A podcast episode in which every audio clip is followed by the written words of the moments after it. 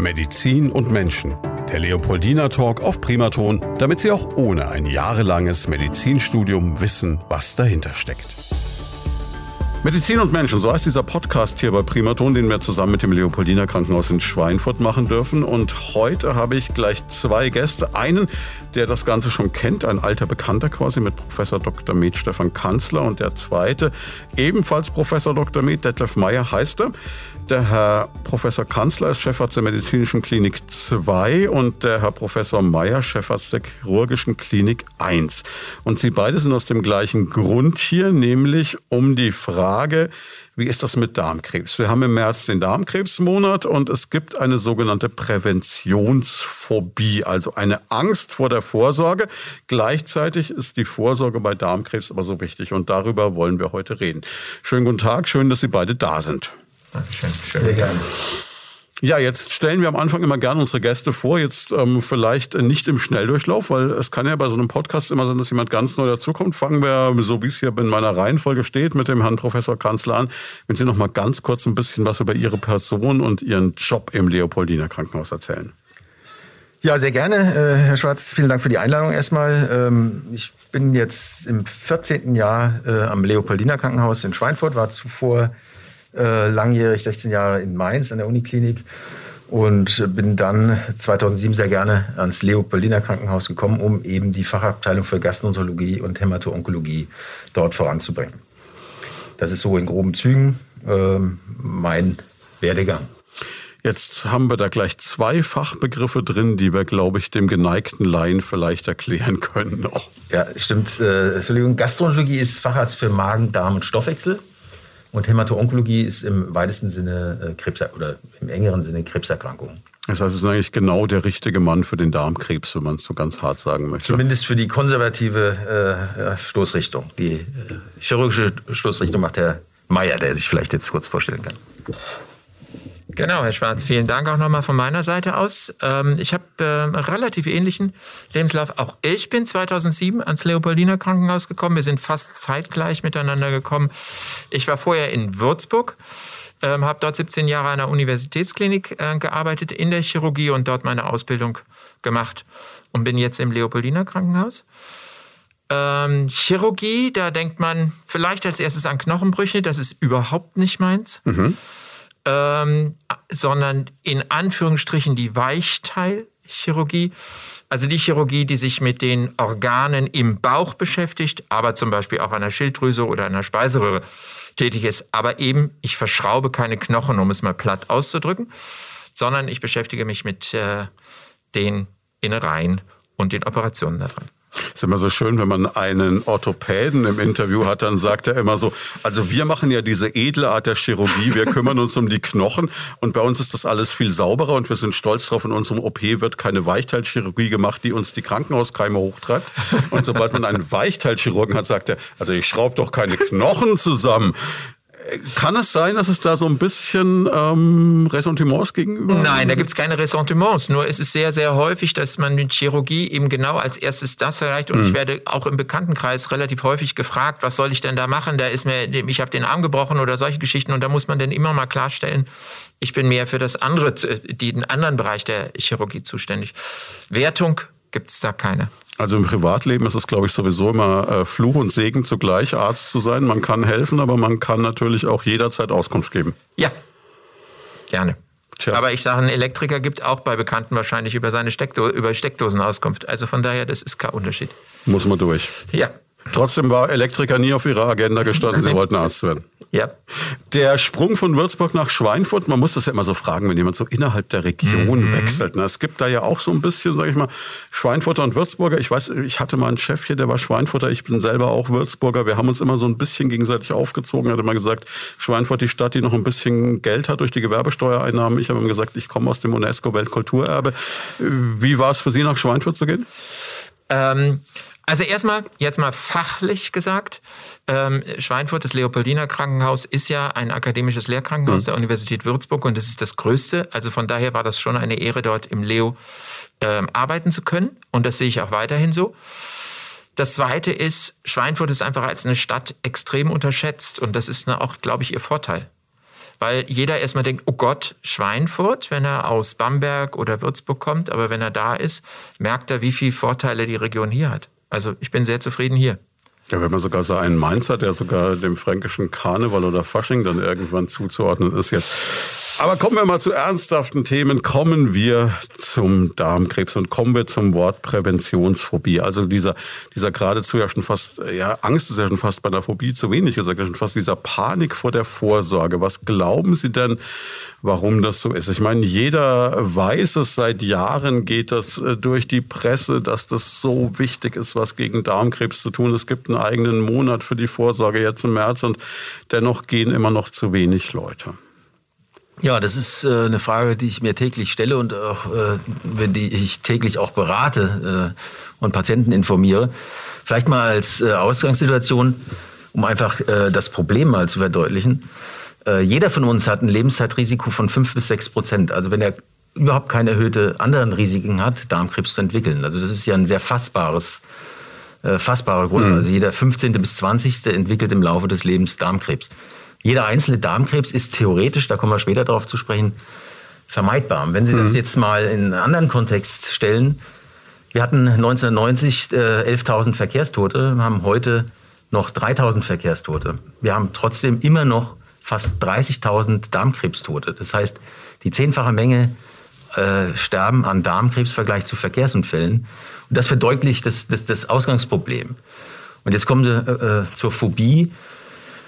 Es ist und bleibt natürlich ein äh, Tabuthema, wenn man über Darm, Enddarm, Stuhlgang äh, und so weiter äh, redet. Das äh, ist jetzt kein Thema, was äh, primär gerne aufgegriffen wird. Besonders auch von Männern nicht gerne aufgegriffen wird. Und äh, dann die Untersuchung, die ist vielleicht auch mit, mit Ängsten behaftet. Da können wir später nochmal drüber reden. Das ist eine ganz, ganz einfache und sichere Methode. Und jeder sollte diese wirklich in Anspruch nehmen. Gut, ich kann mir vorstellen, wir haben, wir haben vorhin gesagt, auf einer Party wird man als Arzt gerne mal gefragt, ich habe mal den Arm gebrochen. Die wenigsten werden jetzt beim Glas Champagner sagen, oh, ich habe da echt unangenehme Hämorrhoiden.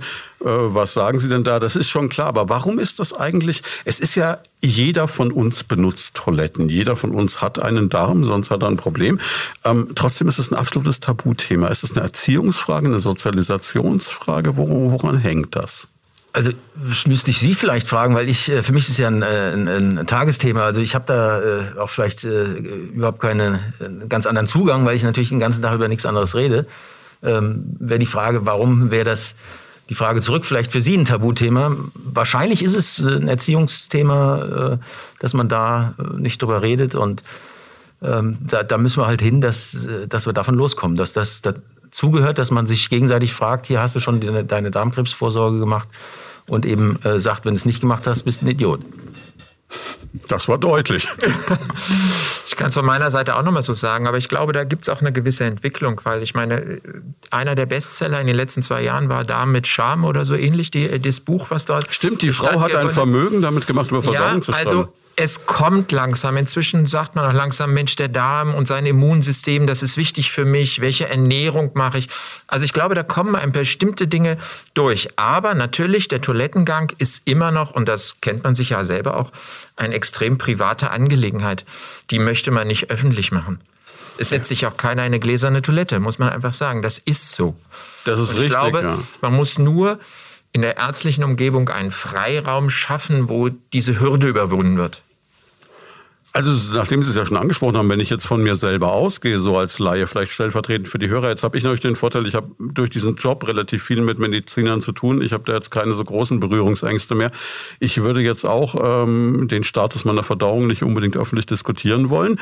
Auf der anderen Seite sage ich mir, bevor ich irgendwann mal ganz elend da liege, gehe ich halt zur Vorsorge. Jetzt ist es ja, glaube ich, auch so, dass vielen gar nicht klar ist, was da passiert. Also da gibt es dieses Wort von der Darmspiegelung und das sei mörderunangenehm unangenehm und dann macht und tut jemand und herrje und dann äh, habe ich da Schmerzen und kann tagelang vorher nichts essen oder weiß der Teufel.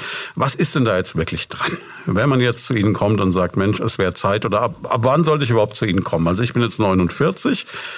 Ähm, wann war das erste Mal, wo ich hätte kommen können, beziehungsweise ab wann zahlt du überhaupt die Kasse? Also, es ist so, muss er trennen zwischen einer Abklärungs- Koloskopie. Das heißt, wenn man Beschwerden hat, ein mhm. ganz anderes Thema. Das heißt, wenn Sie länger als zwei, drei Wochen Beschwerden haben, die im Bauch lokalisiert sind, dann sollten Sie das fachspezifisch abklären lassen. Darüber reden wir nicht, weil das ist altersunabhängig. Es mhm. kann auch mit 20 sinnvoll sein, da eine Spiegelung zu machen. Als reine Vorsorgemaßnahme mit einem Normalrisiko. Das heißt, wenn Sie keine genetische Belastung haben, sprich die Eltern oder Großeltern waren nicht frühzeitig an Darmkrebs erkrankt, dann empfiehlt man für Männer ab 50, ich auch bei Frauen ab 50, aber äh, formal ab 55 eine Darmspiegelung. Das heißt, wir beide könnten jetzt ein Date ausmachen. Wir könnten jetzt ein Date ausmachen, ja. Und äh, das äh, würde ich Ihnen auch raten, äh, weil die Folgen einer zu spät erkannten Erkrankung sind eben äh, gravierend. Und das ist ähm, der Hintergrund beim Darmkrebs ist eben so, dass ähm, der Krebs lange im Darmlumen wachsen kann, bevor man überhaupt was merkt. Und äh, wenn man erst äh, auf Symptome wartet, dann ist in aller Regel eine fortgeschrittene Erkrankung da. Deswegen adressiert sich diese Untersuchung an symptomfreie Patienten ohne irgendwelche Beschwerden. An gesunde Menschen auf gut Deutsch. Kann man denn grundsätzlich sagen, Sie haben gesagt, es gibt eine genetische Disposition unter Umständen. Diese genetische Disposition, ähm, kann man da jetzt festhalten, das ist nur, wenn jemand wirklich konkret Darmkrebs hatte oder ist es allgemein, wenn jemand eine Krebserkrankung in der Familie hatte? Ganz generell ist so die Genetik des kleinen Mannes ist die Familienanamnese, dass man, äh, wenn man hört, dass in der Familie mehrere Krebserkrankungen äh, vorhanden war, dann ist das Krebsrisiko, das persönliche, auch erhöht. Da gibt es mhm. verschiedene Syndrome, das geht jetzt vielleicht zu weit. Aber das, das wissen wir für viele Erkrankungen, auch für Brustkrebs. Wenn die Mutter Brustkrebs hatte, ist für die Tochter das Risiko an Brustkrebs zu erkranken deutlich erhöht. So ist es beim Darmkrebs auch. Im Übrigen auch gilt das für die Vorstufen des Darmkrebs. Das sind Polypen. Wenn man frühzeitig Polypen hatte, äh, bei den Eltern, dann sollte man auch eher frühzeitig mit der Vorsorge beginnen. Sie haben Gedanken zum Thema oder persönliche Fragen? Darauf freuen wir uns. Einfach anrufen unter 09721 20 90 20 und mitreden. Bedeutet also im Umkehrschluss, wenn ich gesund bin, sollte ich zu Ihnen kommen. Wenn ich jemanden in der Familie hatte, der irgendeine Art von Krebs hatte, sollte ich zu Ihnen kommen. Wenn ich jemanden in der Familie hatte, der Darmkrebs hatte, sollte ich auch zu Ihnen kommen. Halten wir fest, im Grunde genommen sollte ich zu Ihnen kommen. Ja, also gerne natürlich, äh, aber das ist schon äh, ein bisschen spezifischer zu sehen eben hm. mit, mit den Risiken. Aber die Frage, die Sie äh, stellten und die ja die Phobie begründet, ist, dass die Menschen nicht genau wissen, was sie da erwartet. Und da würde ich nochmal appellieren an die Menschen, ich sage bewusst nicht Patienten, die die Untersuchung hinter sich haben, dass sie das kommunizieren. Von mir ist auch beim Glas Champagner, äh, wie wenig äh, schlimm das war, weil man in der Regel äh, oder eigentlich immer mittlerweile eine Spritze kriegt, sodass man von der eigentlichen Untersuchung gar nichts mitkriegt. Unangenehm, und das ist, bleibt halt, ist die Abführmaßnahme. Aber das ist auch verständlich, äh, wenn der Darm nur komplett sauber ist und man alles sehen kann, dann hat die Untersuchung ihren vollen Wert und äh, kann ihre Stärke ausspielen. Spielen wir es doch mal einfach so durch. Also wenn wir jetzt mal davon ausgehen, ich sage jetzt, ich gehe jetzt mal ins Leopoldina und mache eine Koloskopie, also eine Voruntersuchung und gucke mir das Ganze mal an, um zu wissen, dass ich fit bin. Dann haben Sie schon gesagt, los geht's wahrscheinlich wirklich mit der Terminvereinbarung und dann mit dem Abführen, damit der Darm leer ist. Wie funktioniert das? Also Sie machen einen Termin aus und hm. dann werden Sie mit äh, mir oder einem äh, vergleichbaren Arzt ein Vorgespräch führen, wo ich Ihnen das erkläre, was zu tun ist. Wir werden dann äh, Blutabnahme machen, das heißt Blutgerinnung und Blutbild, falls wir einen kleinen operativen Eingriff machen müssen, Polypabtragung, etc. Äh, und dann machen wir einen Termin aus. Ich erkläre Ihnen, was Sie machen müssen mit dem Abführen. Das bedeutet, am Vortag der Untersuchung wird man mittags äh, nur noch ein Süppchen essen. Nachmittags trinkt man dann einen halben Liter von einer Apfellösung und viel Wasser und Tee hinterher. Das ist dieses berühmte Glaubersalz? Ja, Glausalz ist es nicht, aber das ist ein Polyethylenglykol, das ist eine, eine, eine Apfellösung. Also ein Suchtfaktor äh, hat das nicht, aber es ist, sagen wir mal, äh, erträglich. Und die Menge, die man trinken muss, hat sich deutlich reduziert. Nämlich man muss nur noch zweimal einen halben Liter diese Apfellösung plus viel Wasser und Tee trinken. Und dann bleibe ich am besten zu Hause in der Nähe meiner Toilette, weil dann ähm, führe ich ab. Das bietet sich an. Ne? Und den zweiten äh, halben Liter trinken sie am nächsten Morgen und äh, dann kommen sie abgeführt zur Untersuchung. Dann kriegen sie eine Nadel gelegt ähm, für das Schlafmittel. Genau, nur mal ganz kurz ja. zurück. Ich frage jetzt wirklich wie der blutigste Laie. Woran mhm. merke ich denn, dass äh, der Darm jetzt leer ist?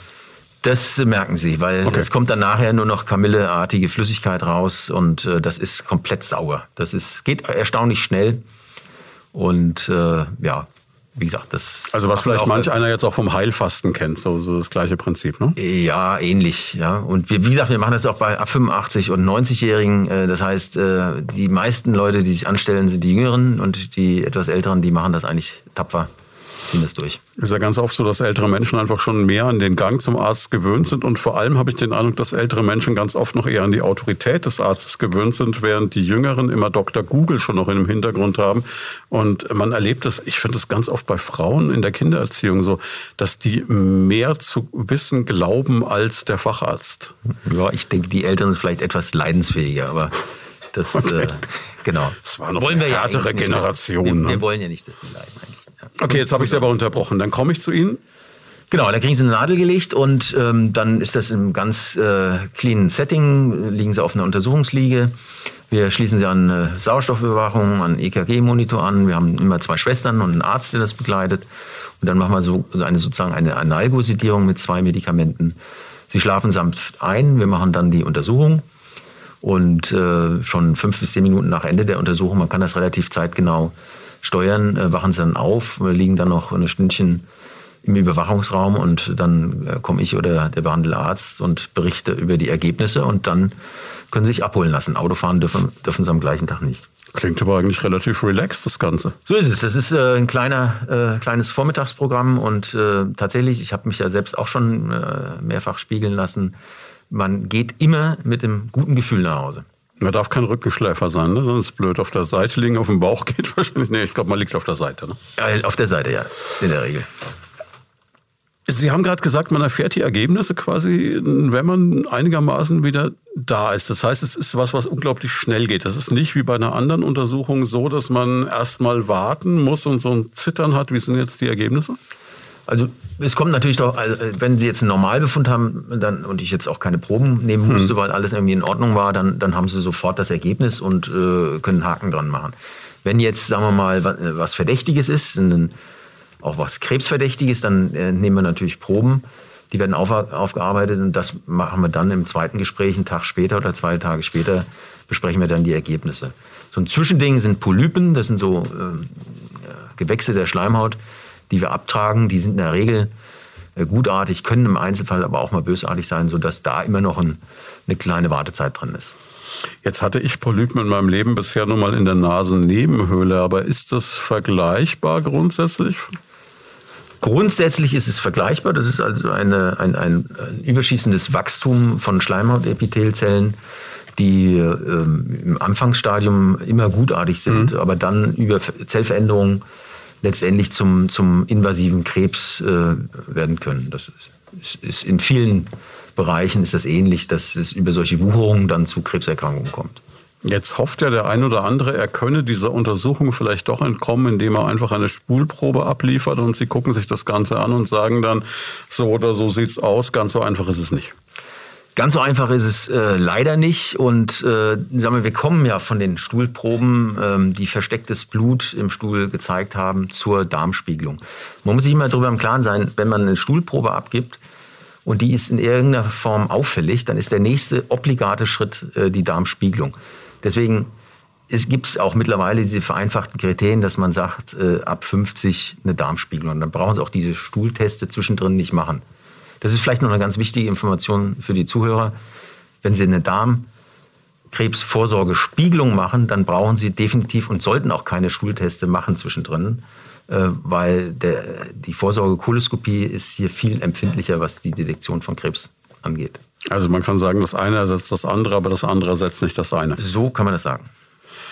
Jetzt sind Sie ein Darmkrebszentrum und wir haben hier zwei Herren sitzen aus einer ganz unterschiedlichen Fachrichtungen. Und äh, was unsere Hörer nicht mitbekommen haben, ist, dass der Herr Professor Meyer die ganze Zeit eifrig genickt hat. Also offensichtlich war alles richtig, was der Herr Professor Kanzler bisher gesagt hat.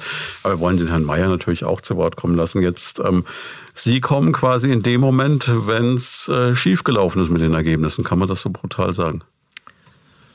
Ähm, ich wehre mich so ein bisschen gegen das Schief gelaufen, aber dann ist es einfach ein Schritt weiter. Ja, das muss man so sagen. Man muss sagen, Sie haben genau recht, dass Sie sagen, schief gelaufen ist der falsche Ausdruck, weil ja. man muss ja sagen, im Grunde genommen kann es lebensrettend sein, wenn bei der Voruntersuchung rechtzeitig erkannt wurde, dass was ist, weil nur dann können Sie eingreifen, weil wir schon gehört haben, es kann lange Zeit gut gehen, aber schon was Schlimmeres los an dem Darm, wovon man gar Ganz nichts genau. weiß. Ganz genau. Und, äh, und da sind wir immer noch in so einer Grauzone, weil selbst wenn das böse ist, Hm. Kann manchmal die Darmspiegelung auch das nur vollständig heilen, wenn es sehr oberflächlich ist. Also von daher auch darum nicke ich so viel, Hm. weil ähm, das wirklich wichtig ist, dass man diese Darmspiegelung macht, weil das gleichzeitig der Weg ist, bestimmte Sachen auch wirklich heilen zu können. Wenn es aber dann so ist, dass in der Gewebeprobe man sieht, dass es zu weit in die Wand hineingewachsen ist, dann wäre die nächste Geschichte, dass man das operieren muss. Wir haben das ge, ähm, unter dem Oberbegriff ja Darmkrebszentrum genannt. Das liegt einfach daran, dass ähm, Darmkrebszentrum, das ist, muss man sich jetzt nicht wie so ein Raum vorstellen, wo alle, äh, wo- was, wo vorne der, ähm, der Stempel draufsteht, Darmkrebszentrum, sondern das sind einfach alle Menschen, die sich mit Darmkrebs in einem Krankenhaus beschäftigen, aber auch im ambulanten Raum beschäftigen. Ähm, die können etwas von ihrem Spezialwissen in dieses Zentrum hineingeben. Das heißt, in dem Moment, wenn man sieht, dass in der Gewebeuntersuchung Krebs drin ist, wird dieser Patient automatisch in einer Konferenz vorgestellt, wo alle, die dafür was zum Darmkrebs zu sagen haben, dabei sind. Also da ist derjenige bei, der die Röntgenuntersuchung macht, also zum Beispiel auch eine Computertomographie macht. Da ist derjenige dabei, der womöglich eine Bestrahlung macht, der womöglich eine Chemotherapie macht. Dann ist auch der Pathologe dabei, der also unter Mikroskop das angeschaut hat, wie es aussieht. Und wir haben auch die im Darmkrebszentrum natürlich auch die anderen Bereiche mit dabei. Das heißt, da ist auch mal jemand vom Sozialdienst dabei, damit er das Umfeld davon sehen kann. Also da gibt es ganz viele Faktoren, die, ähm, die dazu beitragen, dass man so etwas macht, dieses Zentrum. Und genauso, wenn wir jetzt wieder den Weg dieses Patienten gehen, der ist jetzt, hat jetzt eine Gewebeuntersuchung, die man mit einer Darmspiegelung nicht mehr heilen kann, dann wäre als nächstes erstmal, dass man schaut, wo könnte das womöglich noch sein? Ganz schlimm gedacht. Sprich, hat der Krebs schon gestreut? Das ist so diese klassische Frage, ja. Jetzt, um es nochmal ganz klar zu machen, der große Vorteil eines Darmkrebszentrums und der große Vorteil des Leopoldiner Krankenhauses ist einfach, sie haben ihre Koryphäen aus den verschiedenen Bereichen. Wenn ich in der Situation bin, dass ich ihre Hilfe brauche, wird wirklich mit allen Leuten, die auch nur irgendwas dazu beitragen können, dass es mir persönlich wieder besser geht, das Ganze besprochen. Sie legen quasi so eine Art Strategie fest. Natürlich dann am Ende auch in Absprache mit mir. Wir hatten auch schon Strahlenmediziner von Ihnen da, haben das da sehr deutlich erklärt bekommen, wie genau darauf geachtet wird, dass auch der Patient gesehen wird natürlich. Aber ich habe halt diesen Vorteil, ich habe an einem Ort, zwar nicht zentral, wie Sie gesagt haben, in einer Abteilung, aber über das ganze Krankenhaus verteilt, meine Spezialisten, die Sie je nach Bedarf zuziehen können. Ganz genau, das äh, kann ich nur bestätigen. Das ist vor allen Dingen auch ein enormer organisatorischer Vorteil. Denn wenn Sie das außerhalb dieser, ähm, dieser Organisation Zent Darmkrebszentrum machen, dann werden Sie von einem Arzt zum anderen weitergereicht. Und hier sozusagen einmal in diesen Prozess reingegeben, sind alle dabei. Und das ist der Vorteil. Ja, die Kommunikation ist ja auch eine ganz Ja, andere. Ob ich jetzt Arztbriefe schicke oder, oder E-Mails schicke oder sage, ich rede mit allen. Es darf halt nicht sein, dass der Hausmeister darüber entscheidet, wie die Behandlung am Ende ist, weil wenn der Patient den Hausmeister fragt, ich habe da einen Zwicken äh, oder ich habe Blut im Stuhl und dann schickt er den zum einen oder zum anderen und dann ist die Behandlung eine andere. Das heißt, Vorteil ist, egal durch welche Tür der Patient mit den Beschwerden kommt, er wird am Ende identisch und im Konsens mit allen behandelt. Das heißt, es ist eigentlich schon fast egal, zu wem ich zuerst als erster Anlaufpunkt komme, weil er wird denjenigen, der mir helfen kann, zuziehen. Genau, weil wir uns vorab geeinigt haben über Standards, wie man das behandelt und nicht etwas Standards, die wir in Schweinfurt erfunden haben, sondern die, die in Deutschland gängig sind. Das heißt, die Zertifizierung als Darmkrebszentrum setzt einfach dann auch einen gewissen Standard voraus, wie man das ja, man hat ja auch diese DIN-ISO-Zertifikate inzwischen in Kliniken, wie man sie auch in der Industrie beispielsweise hat. Ganz genau. Das heißt eben in dem Moment, wenn Sie die Standards ansprechen, die werden ja jährlich dann in sogenannten Audits. Es kommt jemand Fremdes, der nicht im Leo arbeitet, dort ein oder zwei Kollegen kommen da und gucken die Dinge durch. Das heißt, die nehmen richtig eine Patientenakte in die Hand und gucken durch, das hier ist nicht richtig, dies, wieso haben Sie das so gemacht, wieso haben Sie das anders gemacht und solche Dinge. Also wir sind immer in der Kontrolle mit dem, was wir tun. Sie haben Gedanken zum Thema oder persönliche Fragen? Darauf freuen wir uns. Einfach anrufen unter 09721 20 90 20 und mitreden. Jetzt haben Sie gerade eben schon gesagt, wenn eine Koloskopie, also eine Darmspiegelung, das Ganze nicht heilen konnte. Jetzt ist es, glaube ich, bei vielen Leuten so, und das Bild hatte ich auch sehr lange, dass man eigentlich denkt, diese Darmspiegelung ist eine reine diagnostische Untersuchung. Ist aber gar nicht so. Nein, also es ist jetzt fast nicht mein Part, weil ich meine Darmspiegelung, äh, weil ich halt keine Darmspiegelung mache, sondern der Professor Kanzler. Aber es ist richtig so, die Darmspiegelung hat den Riesenvorteil, dass sie nicht nur die Diagnose gibt, sondern eventuell sogar schon heilen kann durch die Untersuchung. Kommen wir doch noch mal einen ganzen Schritt zurück und reden wir noch mal ganz allgemein über Darmkrebs. Wir haben jetzt schon gehört, die Vorsorge ist deswegen so wichtig und damit sind wir ja eingestiegen, weil ein Darmkrebs lange unerkannt bleiben kann. Gleichzeitig, Sie haben es auch schon geschildert, ist es die zweithäufigste Krebserkrankung, die man bekommen kann. Sowohl Männer als auch Frauen sind betroffen. Ähm, wie entsteht denn überhaupt ein Darmkrebs? Also gibt es Risikofaktoren? Kann ich was dafür tun? Hängt es von der Ernährung ab? Hängt es wie immer von der Fitness und vom Gewicht ab, Herr Professor Kanzler?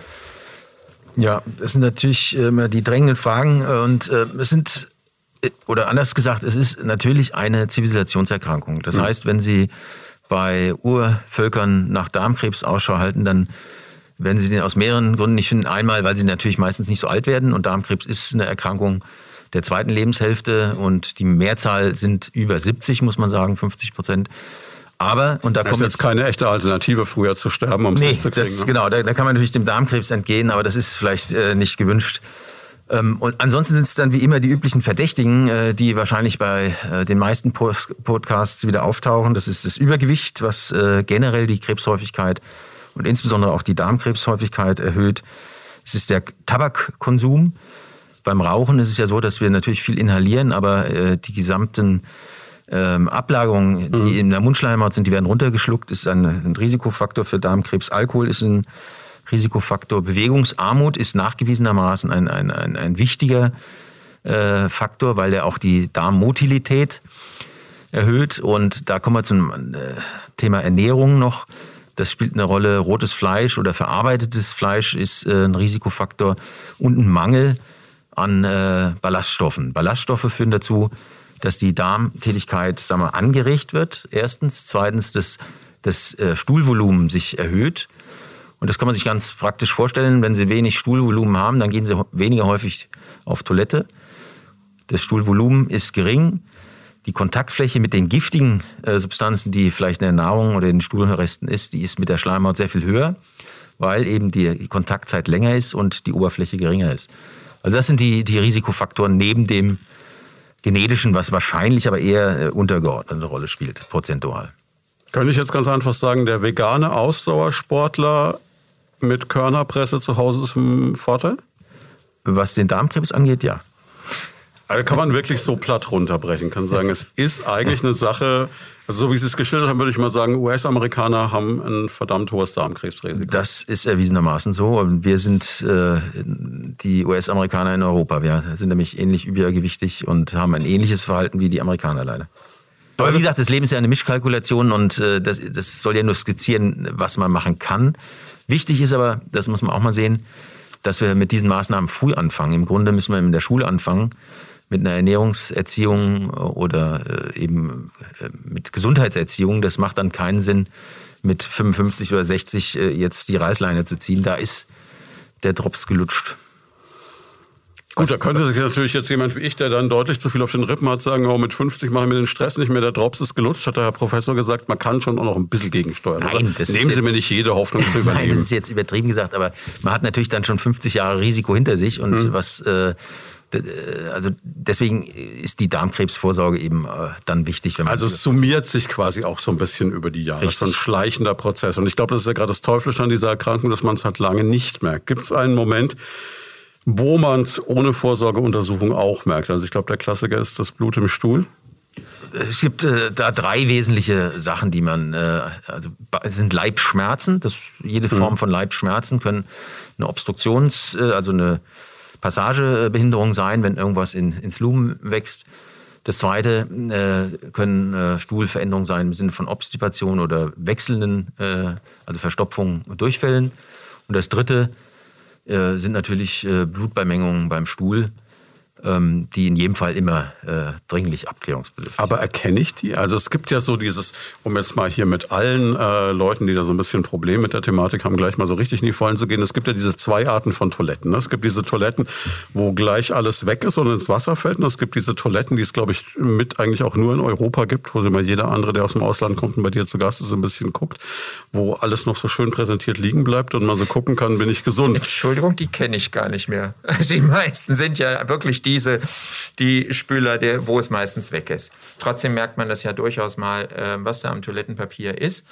Ähm, und dann kann wir, jetzt können wir natürlich in die Vollen gehen und gleich mal drüber nachdenken, muss ich da unbedingt einen Blutstropfen sehen oder ist mein Stuhlgang vielleicht einmal schwarz? Aber das, was Herr Kanzler gesagt hat, ist eigentlich das Wesentliche, glaube ich. Entweder ich merke so etwas wie Blut da drin mhm. oder eine Farbveränderung ins Dunkle, Schwarze mhm. von meinem Stuhlgang oder die Stuhlgewohnheiten sind einfach die andere. So viele Menschen laufen herum, die sagen, ich gehe morgen einmal auf Toilette und dann ist die Sache erledigt. Mhm. Und wenn das auf einmal nicht mehr ist, sondern man morgen nicht auf die Toilette gehen kann oder dreimal gehen muss und es ist dann trotzdem noch nicht irgendwie vernünftig, man fühlt sich danach immer noch nicht wohl. Das ist so ein Alarmzeichen, wo man mal sagen muss, guck mal lieber, lass mal lieber nachgucken. Also man merkt einfach, wenn man jetzt längere Zeit, was weiß ich, äh, Durchfall hätte oder längere Zeit. Also es kann eigentlich in jede Richtung gehen, alles was von kann der Norm also, abweicht. Wenn wir jetzt äh, in unseren täglichen Alltag gehen, ist es einfach so, denn dann, dann wird es eng im Darm hm. und dann geht es eben entweder nicht mehr oder es geht nur noch das Flüssige raus.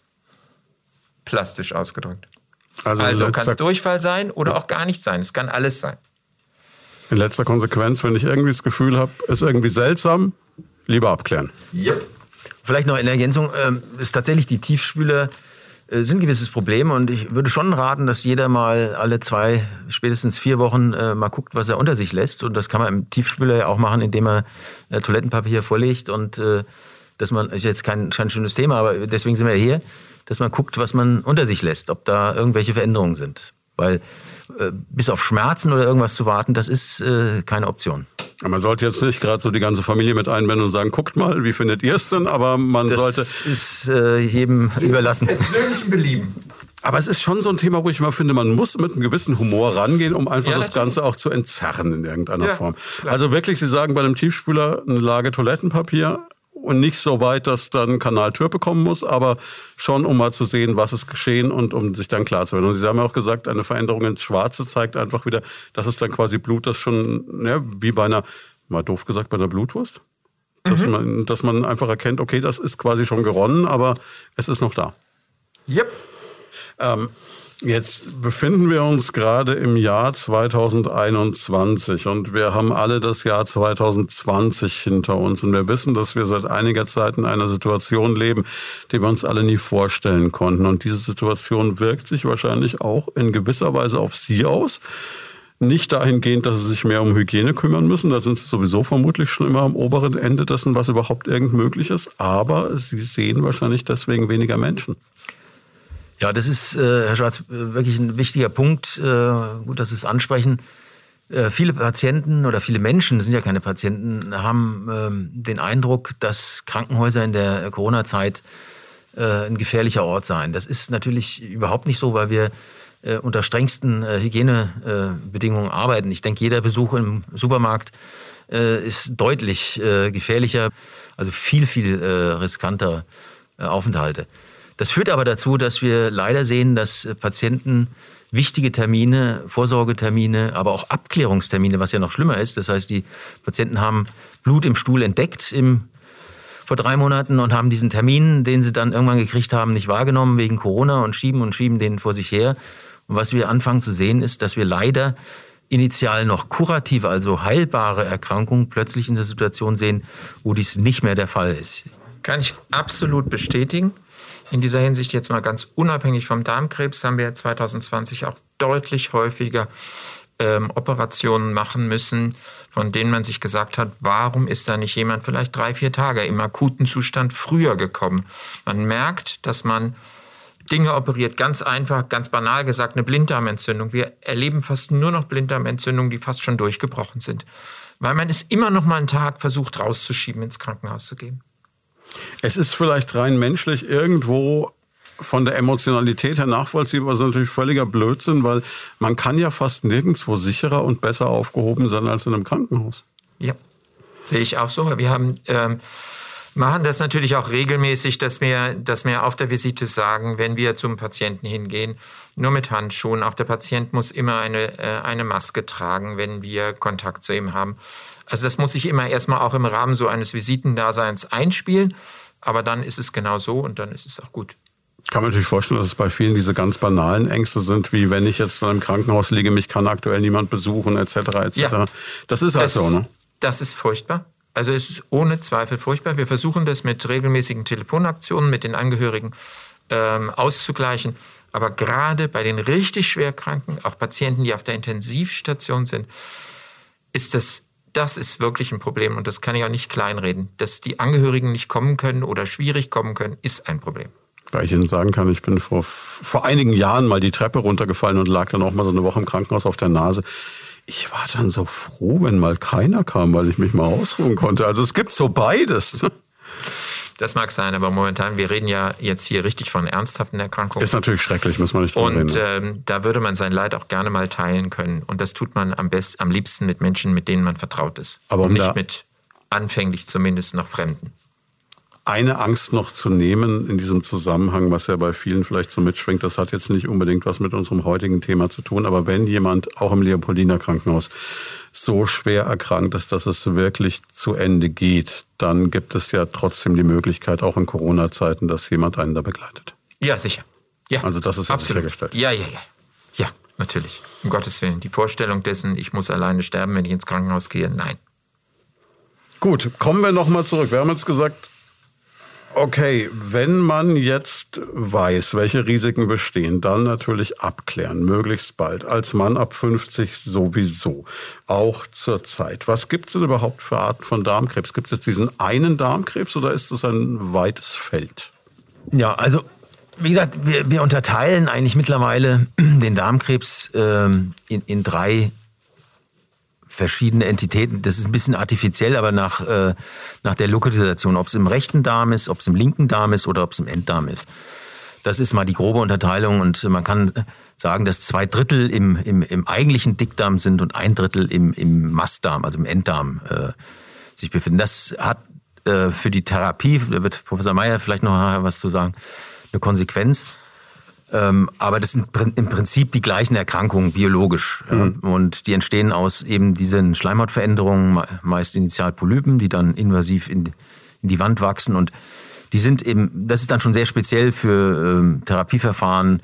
In der, in der palliativen Therapie mag das ein Unterschied sein, aber primär für die Primärdiagnostik ist, ist es im Grunde ein Darmkrebs, wenn man so will.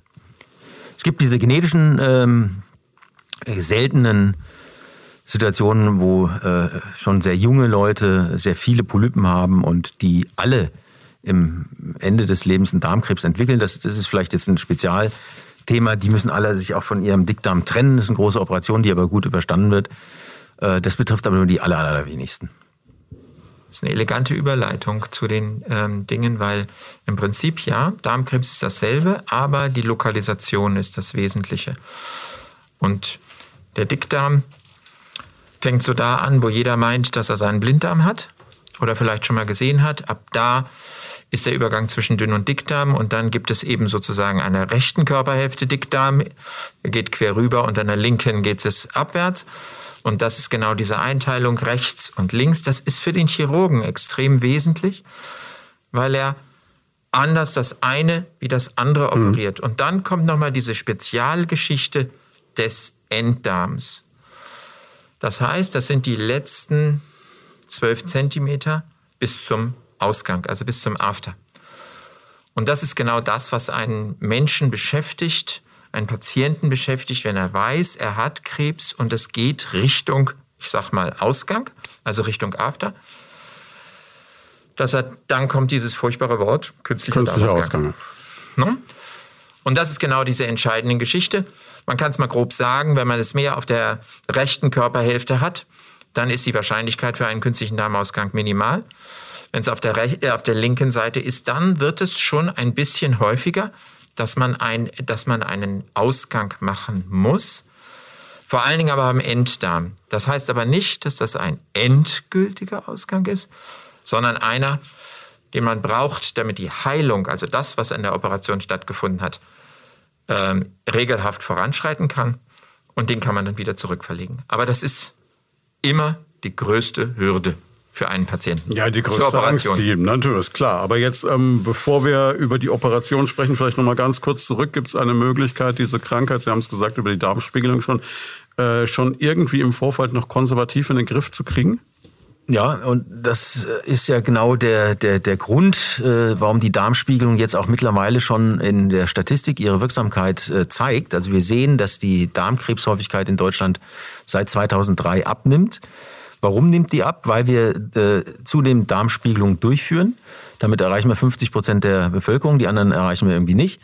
Und was wir machen, ist, dass wir Vorstufen von Darmkrebs abtragen. Das sind die sogenannten Polypen. Das ist also so eine kurative äh, Darmspiegelung oder auch Frühkarzinome, das sagte Herr Professor Meyer schon, die eine gewisse Tiefe nicht überschreiten, die können wir endoskopisch in der Regel in der gleichen Sitzung in der Regel auch ambulant abtragen. Also so gesehen machen wir eine kurative Koloskopie, die initial eine Vorsorgekoloskopie war. Also wenn ich früh genug komme, habe ich eine Chance, dass ich ohne die Operation aus der Nummer rauskomme? So sieht's aus. Sie haben Gedanken zum Thema oder persönliche Fragen? Darauf freuen wir uns. Einfach anrufen unter 09721 20 90 20 und mitreden. Wenn wir jetzt operieren müssen, dann gibt es wahrscheinlich, Sie haben es gesagt, je nach den drei Optionen verschiedene Techniken, verschiedene Möglichkeiten. Laienhaft stelle ich mir vor, Sie nehmen das Stück Darm, wo ich ein Problem habe, schneiden es raus und vernähen die beiden Reststücke miteinander. Das ist jetzt sehr laienhaft gedacht. Nö, ist gut. Ist gut, ist gut so. K könnte ich auch anfangen. Ja, kommen Sie morgen. Hm. Ähm. Zur Voruntersuchung. Nein, im Prinzip stimmt das. Es gibt noch so ein paar Varianten, ähm, die man bei so einer Krebsoperation machen muss, um das mal in ernsteren Kontext zu fassen. Man muss immer die Lymphknoten mit entfernen. Hm weil äh, ähm, man dem Darmkrebs nicht ansehen kann, wenn der äh, wächst, wie weit der schon fortgeschritten ist. Und dann als nächstes wandert er eben gerne in den Lymphknoten mhm. entlang. Darum gehört Standard zu der Operation dazu, standardisiert, dass die Lymphknoten zusammen mit dem Darmkrebs rausmachen. Wenn wir zurückgehen zum Darmkrebszentrum, ist ein Qualitätsstandard, die Zahl der Lymphknoten, die bei einer Operation herausgekommen sind. Wenn die zu wenig sind, gibt es sofort Einspruch vom Kontrolleur, sag ich mal. Ja, nur um einfach mal zu um das ganz kurz zu erklären, sind quasi so eine Art Entzündungsmarker, ja, kann man sagen. Ne? Ganz genau. Das kennt jeder vielleicht einmal, wenn er sich mal einen Arm geschnitten hat und auf einmal in der Achselhöhle dicke Knoten hatte. Das sind die Lymphknoten, die im Rahmen einer Entzündung anschwellen. Und Lymphknoten sind einfach so Filter die die Flüssigkeit aus dem Darm auch filtern und da bleiben auch böse Zellen drin hängen. Mhm. So muss man es einfach ausdrücken. Und darum müssen diese Lymphknoten im Rahmen dieser Operation mit entfernt werden. Also es ist nicht nur ganz so, ich mache den Darm raus und nähe es wieder zusammen, so ähnlich. Jetzt haben Sie das Damoklesschwert künstlicher Ausgang, das gedanklich über jeden Patienten schwebt, schon ein paar Mal angesprochen. Sie haben gesagt, das kann auch was sein, was nur temporär ist. Wie funktioniert das? Jetzt ähm, wieder der Laie. Sie legen mir wirklich einen Ausgang aus dem Bauchraum und da hängt dann ein Beutel dran und den wechsle ich regelmäßig? Genau so ist es. Genau so ist es. Dafür haben wir eine Stomatherapie im Leopoldiner äh, Krankenhaus auch integriert. Das sind speziell ausgebildete Schwestern, die einen anleiten zu der Behandlung. Und dann, jetzt kommen wir sehr in Einzelheiten, dann gibt es verschiedene Formen von künstlichem Darmausgang. Aber letztendlich ist es so, dass es ein Beutel ist, den man dann regelmäßig leeren muss, mit dem man aber auch in der Gegend herumlaufen muss. Das heißt nicht, dass man dann immer in fünf Minuten Entfernung von einer Toilette sein muss. Jetzt kenne ich persönlich zumindest einen Menschen, von dem ich weiß, dass er eine Zeit lang damit gelebt hat. Mhm. Und ähm, da ging das, sage ich mal, in 90 Prozent der Fälle. Das war nicht angenehm. Das wäre jetzt äh, eine glatte Lüge, das zu behaupten. Aber man kann damit einen Alltag, auch ein Arbeitsleben bestreiten. Ja, das ist etwas, was man ganz anders sieht, wenn man es natürlich an eigenen Leib nochmal, das ist eine andere Geschichte. Und wenn, wenn ich das, ich möchte nicht sagen täglich erlebe, aber ja schon damit umgehe, ist für mich diese Hürde überhaupt nicht mehr so groß. Und wenn das für, auf mich zukommen würde, würde ich das nicht mehr so als Drama empfinden. Viele Menschen haben aber auch in ihrer Familie schon mal vor 30, 40 Jahren Patienten gehabt, die einen künstlichen Darmausgang hatten. Und da war man technisch einfach noch nicht so weit. Und das war zum Teil eine Katastrophe, das kann ich unterschreiben. Das ist natürlich für viele Menschen mit einer unglaublichen Scham behaftet und ja. Äh, gerade dann auch in einem, in einem, zwischenmenschlichen Bereich, also wenn man das Wort Sexualität jetzt anspricht, wie habe ich Sexualität mit einem künstlichen Darmausgang? Richtig. Muss ich mich irgendwie damit arrangieren? Muss ich in meiner Partnerschaft halt einfach ähm, sagen, okay, ist jetzt so, generell kann ich trotzdem ist, Spaß haben?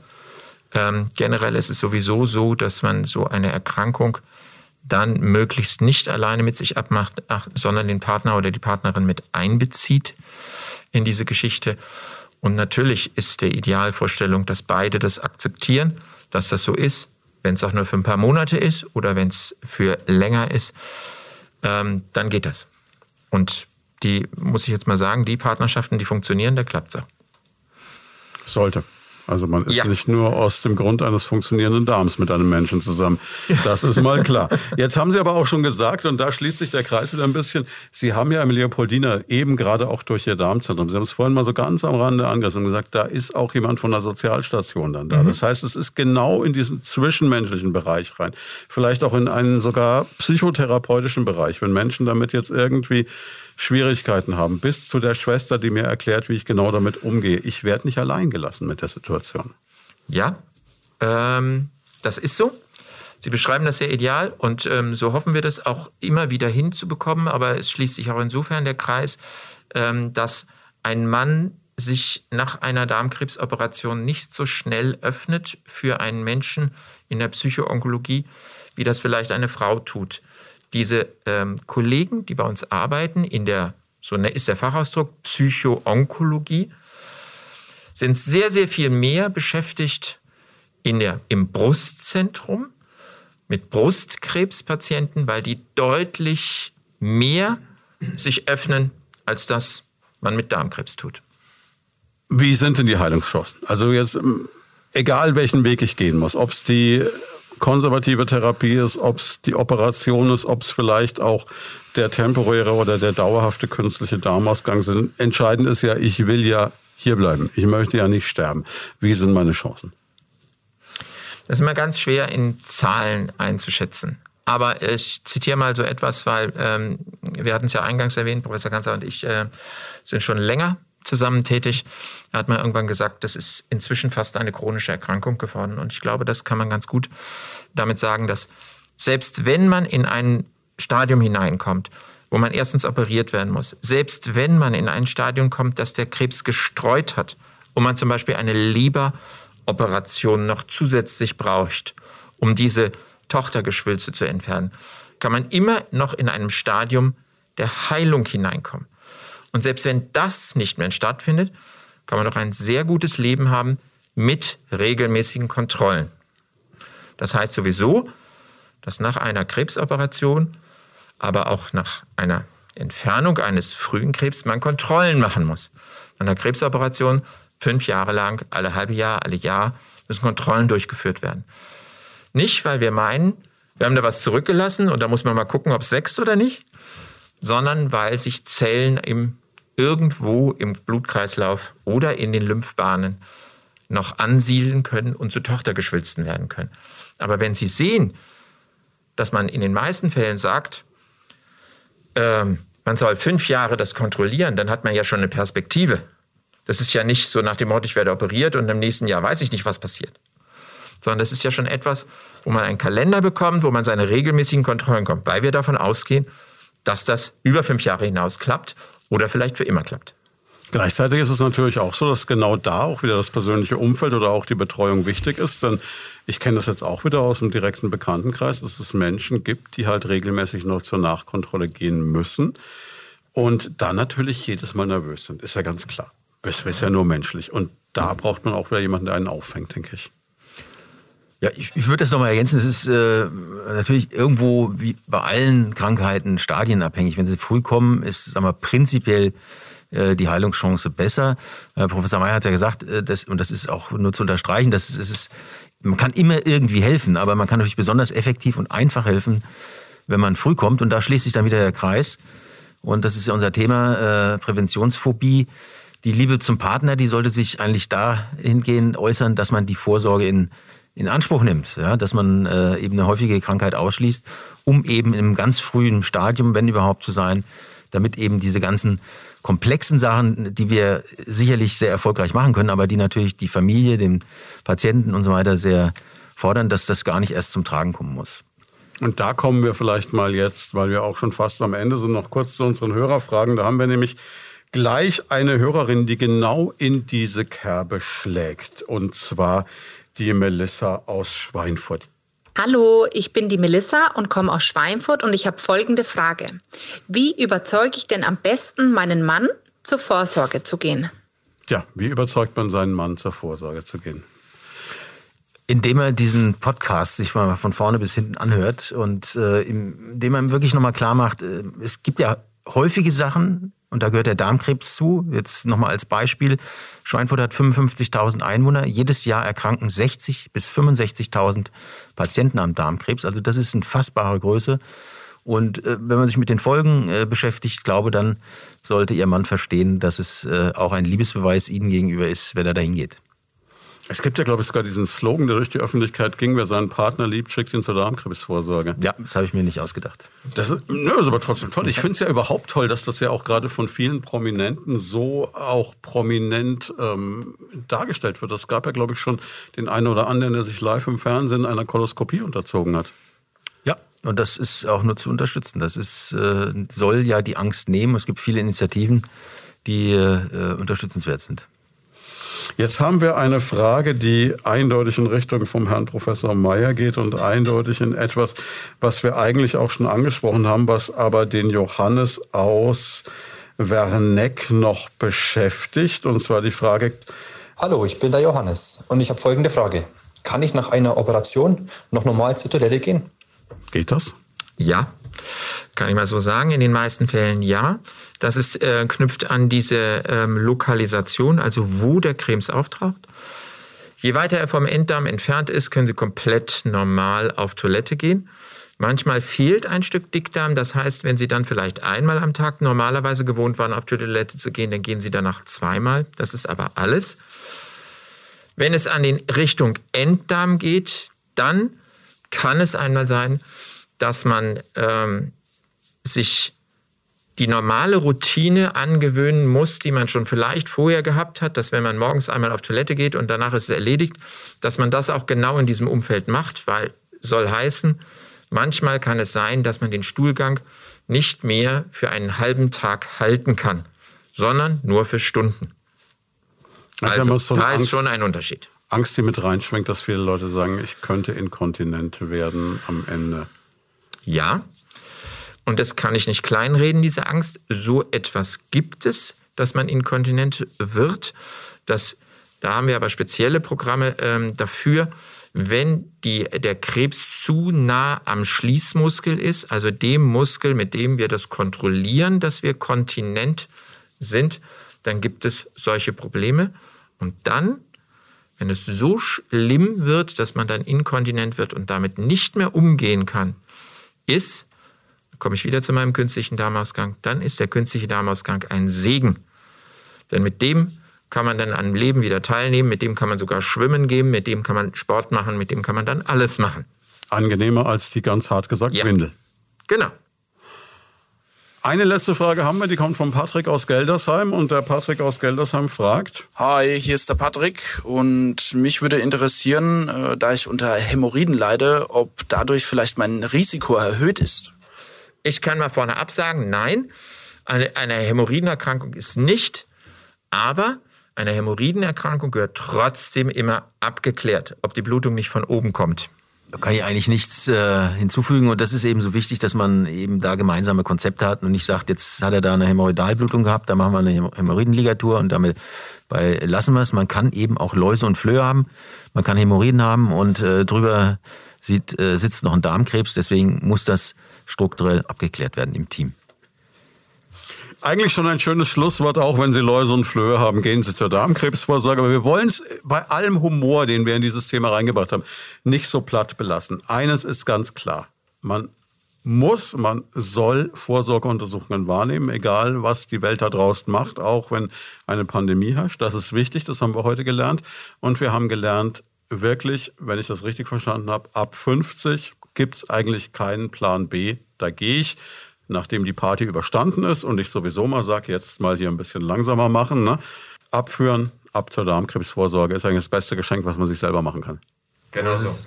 Ich danke Ihnen, dass Sie da waren. Das war hochinteressant, das war sehr interessant. Also ich habe zum Beispiel jetzt auch mal wirklich ausführlich im Radio über den Unterschied zwischen Tiefspülern und Flachspülern reden können. Das macht man nicht oft, das ist schön. Es war wirklich spannend. Und ich weiß jetzt, für mich steht auf der Agenda demnächst mal eine angenehme Stunde schlafen irgendwo im Leopoldiner Krankenhaus auf der Seite. Sehr gerne. Vielen Dank, ja. Das war Medizin und Menschen, der Leopoldiner Talk auf Primaton. Jeden zweiten Donnerstag im Monat live von 10 bis 11 im Programm. Alle Folgen gibt's zum Nachhören und Download auf radioprimaton.de und als Podcast auf leopoldiner-krankenhaus.com.